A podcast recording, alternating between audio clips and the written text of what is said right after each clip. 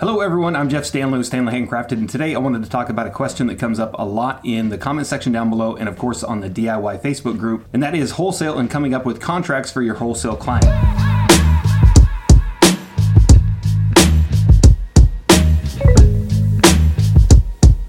But before we get into that, if you're new to the channel, my name is Jeff and I make candles and I make videos all about how to make candles. Along with how to make candles, I do make videos on how to create a business around candles and ultimately try to help you have a successful candle business. If you'd like to see any of the stuff that I do as far as making candles, some of the ebooks that I offer, you can see all that on standleyhandcrafted.com. But let's go ahead and jump right into this one. Now, I've got a small list right here of just some things that you should look out for.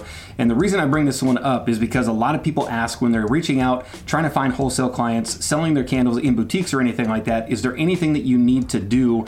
Is there anything that you need to write up with the client? And the short answer is it's kind of up to you. It's definitely a good thing to have, especially depending on where you are in your business. If you're just starting out, a lot of people don't worry about stuff like that. But as you get going further down the line with your business, you should keep in the back of your mind and definitely something that you should consider. Now, for me personally, when I first started out, I didn't do any wholesale contracts or anything like that. I was happy to get any customer that was out there that wanted to buy my candles, and of course, any shop that wanted to sell my candles. And then, of course, as I started to go through this, I started to see some cracks in kind of what I was doing, some th- some areas that I needed to clean up as far as like pricing, minimum orders, anything like that.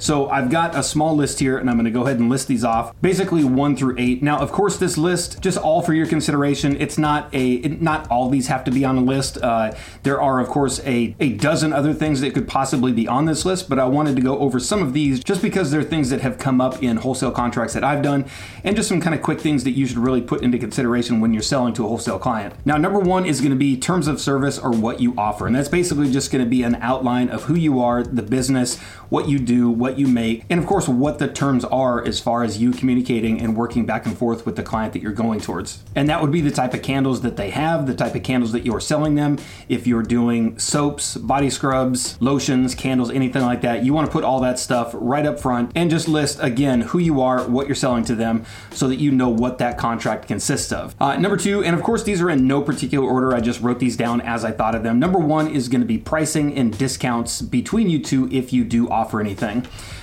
Now, this one comes up because I ran into this issue when I first started selling at a local grocery store. I took the candles in there, I was more than happy to get them in, sold them at my normal wholesale pricing, and then, of course, when I went back into the store a couple weeks later to see the candles on display and what they were selling them for, they were selling them for probably about 30% less than what I actually sold them for on my website. Which, of course, you're going to run into an issue because if a customer walks into the store and they see a candle for $7.50 and I have it for $10 on my website, they're going to wonder why it's so different. And of course, if that customer goes back to the store, store, it's not a big deal. They just buy another candle at $7.50 or whatever it was.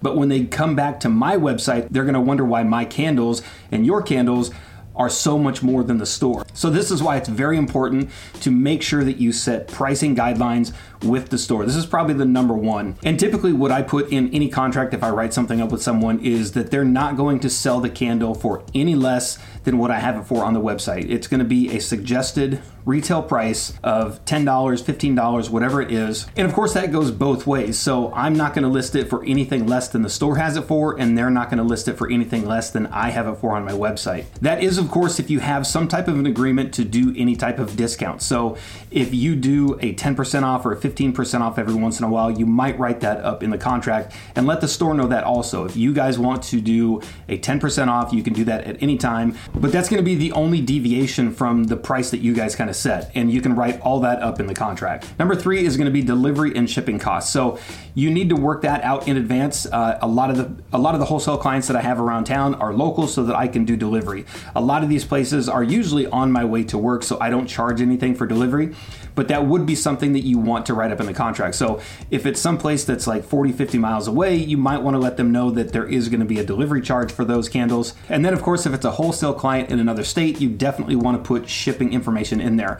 And usually, most people that buy wholesale, they know that they're going to be paying the shipping prices or the shipping cost on those goods. So you definitely want to write that up so that your customer's not confused. They don't order 48 candles at $6 a piece for wholesale and then they get hit with $100 in shipping. So definitely write write that stuff up up front. And number four is going to be exclusivity. Now, certain clients may want to be the only ones that sell your candles in an area. So this is something that you could write up.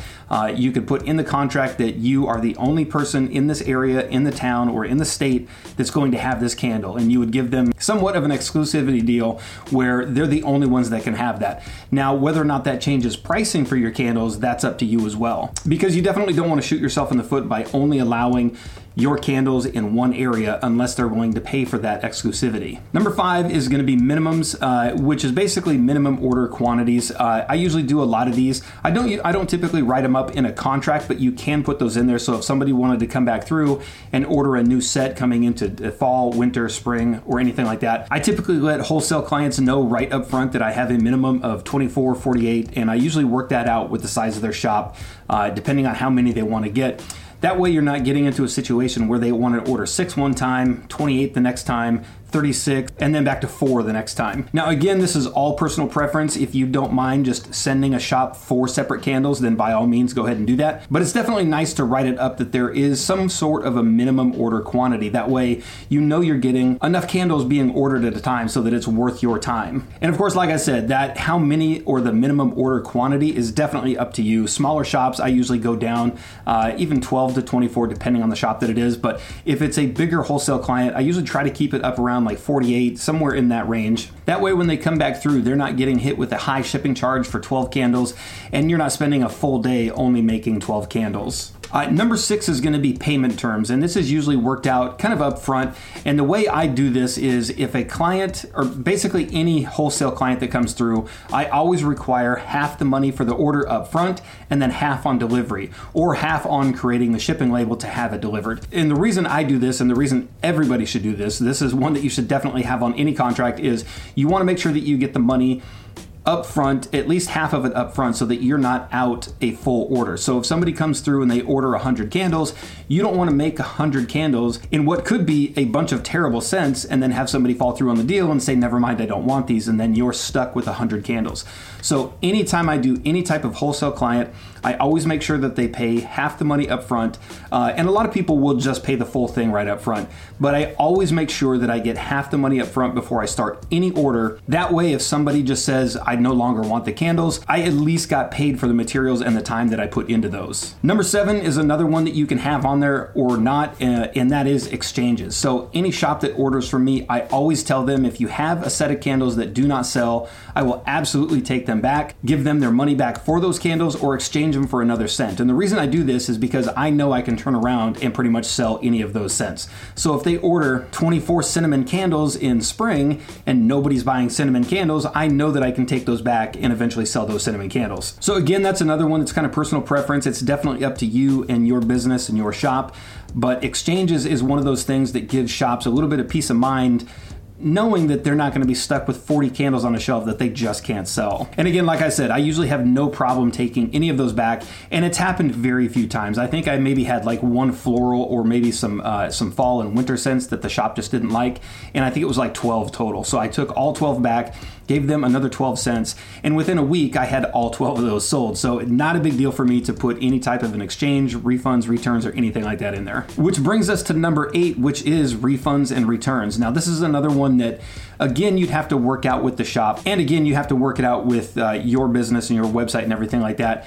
Uh, a lot of times for returns and exchanges, I will gladly do either one of them, but I only do them if it's a candle that has not been burned, which most customers are perfectly fine with. Most people know that once you burn a candle halfway through, they're not going to get their money back for it, even if it's a scent that they just didn't like. And of course, if you do get anybody that says they don't like the scent, uh, it's something that you should have known you didn't like the scent when you picked it up and you smelled it.